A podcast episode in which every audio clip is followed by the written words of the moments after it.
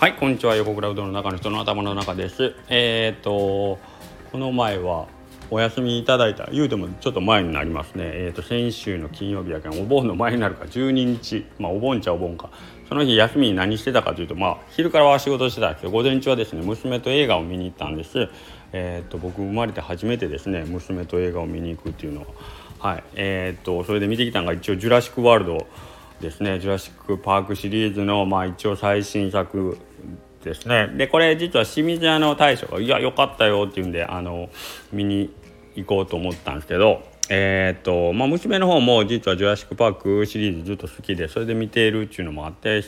えー、っと初めてなんか親子で同じもん見たいねっていう話になったような感じがするんでえー、と一緒に見に行ってきました。で、えーとまあ、ネタバレとかになるんでなかなかこう内容とかはやっぱ言えないんですけど僕やっぱずっと映画好きでず映画ばっかり見てて、えーと、それが仕事をしだしてからどうしてもやっぱりめっきり本当に映画館に返すもう1年に1回行くか行かんかぐらいで僕よう考えたら多分2年ぶりぐらいちゃうかな。しかも行ってた映画は子供と一緒に見に行ってた「ポケモン」とかが最後ちゃうかなっていう感じで。はい、えー、で今回ほんまに初めてですかね実写で見に行ったっていうのは。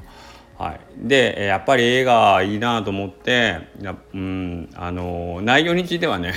別にどんな映画でもいいんですけどやっぱり大きい画面と,、えーと、音楽と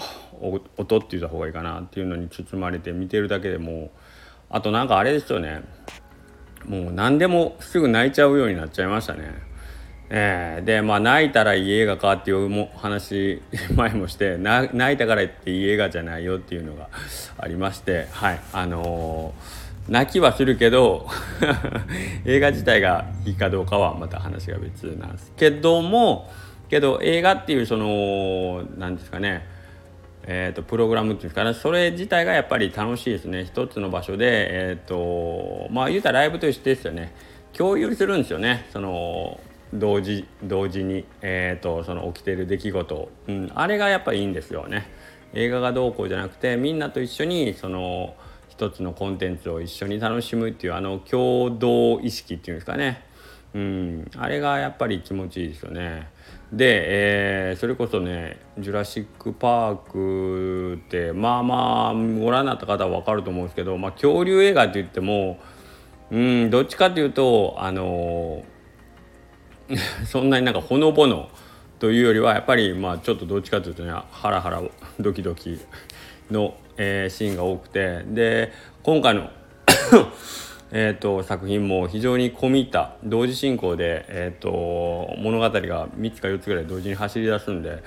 小さいお子さんとか恐竜映画やししかも夏休みやから、まあ、たたくさんっていうのもあるんですけどまあまあちっちゃい子とか見て話分かったんかなとかって思うんですけどけど分かろうが分かる前があの空間に身を置いてで大きなスクリーンで大きな画面ででたくさんの人と一緒にあれあの体験が多分子供子供というか、えーと、人間にとっては、まあ、幼い子にとってはいい、えー、経験なんじゃないかなと思ってます。でうちの娘なんかも本当にまあうちの奥様と,、えーと、2人ともどっちかというとアニメがめちゃくちゃ好きなの。うちの奥さんもアニメが好きでで娘と話がめちゃ合うんでよくアニメを映画館見に行ったりしてますけどなんかすごいいいなと思って家で家のテレビで見るテレビというかそういう小さい画面で見るんじゃなくてあの映画館という空間に行って、えー、そういうね音と映像にの中に身を置くっていう経験をえーとまあ、今中学生ですけどぐらいからバンバンしてるっていうのは僕はまあ将来ちょっと楽しみというか彼女にとってはいい経験になってるんじゃないかなと思ってます。はいえー、僕が子供の頃本当映画館なんかなかったし行こうと思ってもまあなかなかね中学生の頃ってそんな僕お小遣いもなかったし、えー、っと映画見に行くって本当すごいご褒美というか よっぽど特別なことだったんですけど、えー、っと今はそうやってうちの子供はね、えー、気楽に母親は 母親にちょっと声かけて「ねえかかなこれ見たない?」とか言って うまいこと騙して騙してではないけど2人で喜んで言ってますけどいい経験してんなと思ってますなんかそういうのがね音楽のライブであったりえっ、ー、とまあ何でもいいんですけど、はい、そういう感じで美術館の展覧会でも宝そうそううちの子宝塚とかも読みに行ってるしな演劇映画とかもエンタメにガチガチに触れてるんでねなんかいいなと思ってねうんああいうライブにお金ライブというかそういう体験にねやっぱり、えーと、時間とお金を使うっていうのはそれがなんかその何て言うかなあの贅沢してとかそういう意味ではなくてやっぱりあのー、本当ある日突然ああれって自分にとってはすごい大事なことやったとか、えーと、やっぱり自分の中の核となる部分に大きく関わってくることだと思ってるんですよ。はい。えー、なんとなくですけど、はい、僕の人生においては少なくともそう思ってるんで、えーと、そういうところに関してはあの惜しみなくというか 夜のおかずおこおかずとかはね 安いのちょっとでも安いものを買おうとかとかするんですけどなんかそういうとこに関しては本買いますとか映画見に行きますとか舞台見に行きますとかっていうに関してはなんか割と躊躇なくあのあいいよいいよどんどん行っておいでっていう感じのえーと、家庭になってますね うちの家は。まあまあそれでいいと思ってるんですけど、はい、まあそのうちねそれはそれこそ美味しいものが食べたいって言った時にそこにもあのいつかはその あのお金をね投資することがあるんかもしれないですけど今のところはまあ、そういうあの体験とかライブ的なところですね。ライブっていうのはその何て言うの自分が体験するという意味でのライブね、うん、その一過性のものというかその場そのその日その時その場所にいないと体験できないような、えー、経験ですね、はい、それをなんかこうどんどん経験していただきたいなと思ってます。はい、うんということで、えー、なんかそういうとこって割と人によってパキッと分かれるじゃないですか。それこそまあえーねそそんなことをただの何趣味じゃんというかあのもったいない娯楽というかちょっとあのうんさっき僕が言った自分の人間形成において役に立たないものとして切り捨てられそうな部分でなんとなくね、えー、感じられてる人もな僕のイメージとしては多いような気はしているんです。はい、多いとかある程度の数はいらっしゃるかなと思ってるんですけどけど僕みたいにやっぱりその辺を通して、えー、いろんなことを学ぶやり方も僕自身はそうだったんで、はい、あのその力を僕は信じてますし僕自身もやっぱりそういう発信をできるようなね、えー、ことを楽しみながら、えーと、例えば誰かにえー、とねあの教えるっていうほどおこがましいことはないですけど何かこう感じてもらえる部分があったらいいなということを、えー、してます。うどん屋ですけど。はい。まあもちろんうどんを食べるというライブを、えー、通してもそういうことはしてるつもりなんですけどはいできるだけえっ、とその出会った人たちのアンテナがねえー、アンテナの感度が良くなるような働きかけをする。あのアンテナの向かう対象については、えー、もちろんですけども、えー、どこに向かっていってもいいそこに関しては当然ですけど100人いれば100通りの、えー、アンテナの向きがあると思うのでそこに関してはいいんですけどただその感度を研ぎ澄ます方法についてはやっぱ我々大人がしっかりなんかこう磨き上げて子どもたちのねアンテナの感度を磨き上げていくっていうことをするのが大人の使命じゃないかなとは思ってます。はい、でなるべく、えー、より遠くのとか、えー、より強い電波というか感受感受性に、えー、ね、育つようになったら多分別に無理やり勉強しなさいとかって言わんでも子どもたちは勝手に自分で自分の好きなことを見つけてそこに向かってどんどんどんどん動いていくと思うんですね。で好きなことに向かっていってる時って本人はやっぱり幸せやろうしで幸せそうにしてる人は、えーと、その周りの人間も多分幸せにすると思ってます。はいえー、これは、えーと、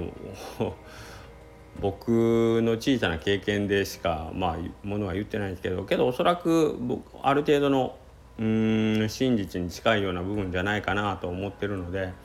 うん、できるだけ大人たちは毎日楽しく暮らしましょう。ね、でその背中を次世代の子供たちに見せていく、えー、次世代じゃなくて同世代でもいいんですけど、えー、で楽しく生きていくためにはどうやってもその人の、えー、感受性の部分に頼るところが大きいと思うんですよね。何を見ても、えーとまあ、無関心であったり無反応であったりするよりは、えーと、いろんなところに、えー、目を向けてああれは面白そうとかこれをこんなん初めて見るとかへえここんなんがあるんやってこういちいち驚いたり笑ったり感動したり楽しんだりしてるその様子はやっぱり周りの人に、えーと、いい気持ちにさせると思うんですよね。でそういう人にはやっぱり、えー、素敵な人生が待ってるような気はしますし、えー、その人自身の魅力が増えてその人の周りにも人が集まってくるんでますますその人の感動感受性が研ぎ澄まされていくような気がするんでね。はい、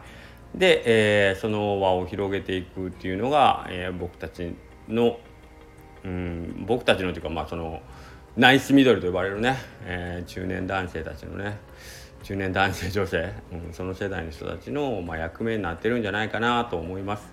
えー、いつも言いますけどうん意外と僕たち残されてる時間っていうのは少ないよっていうところは常々感じてます。えー、一日が終わる時に、えー、よし今日もやりきったぞとか、えー、そういう気持ちで皆さん寝る前思えてるんかな ちなみに僕はいつもよし今日はやりきったもしもし明日の朝目が覚めなくても俺は思い残したことはないっていう気持ちでいつも、ね、ほんまにもう気絶するように寝てますね。まあそれぐらいまあ毎日が充実してるってことだと思ってます。はい。まあ、家族にはちょっと不便をかけたりしてるところはあの重々感じてますね。あの一緒に過ごす時間があまあそれほどね十分。まあ今時ねお父さんが家におったからって喜ぶような年頃でもないんですけどそれでも一緒にいる時はもう思いっきりずっと笑ってるし、えー、っと楽しんでるしアホな親父やなとでアホなおかんやなと子供たちにいつも笑われながらそれでもまあ楽しそうにやってるんで、まあ、その辺に関してもうーんなんかね笑う笑いの感受性というか笑いのあの感度は、えーと、息子娘たちには高めていけてるかな かなまあ少なくとも自分はそう思って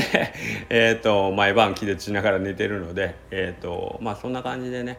えー、生きていければいいかなと思いました。はいということでお盆も終わってえー、明日からどうなんですかね通常営業なのか。一応まあまだもうちょっとねずらしてお休み取られる方いらっしゃると思うんでもうしばらくはバタバタするかなという気持ちではおりますけれども、えー、ここからだんだんもう日も短くなりましたね。7時になったらもう真っ暗真っ暗7時今7時45分ですけどもう真っ暗ですね。はい。朝もねもう夜明けが遅くなってきてねもう家出る頃5時前ってまだもう真っ暗からね。なんかそんな感じがどんどん秋が近づいてきてるなという気もしてますけれども。はい。皆さんもうしばらく暑い日が続きますので体調などねここで体調崩してもしょうがないので頑張っていきましょう。それではまた明日。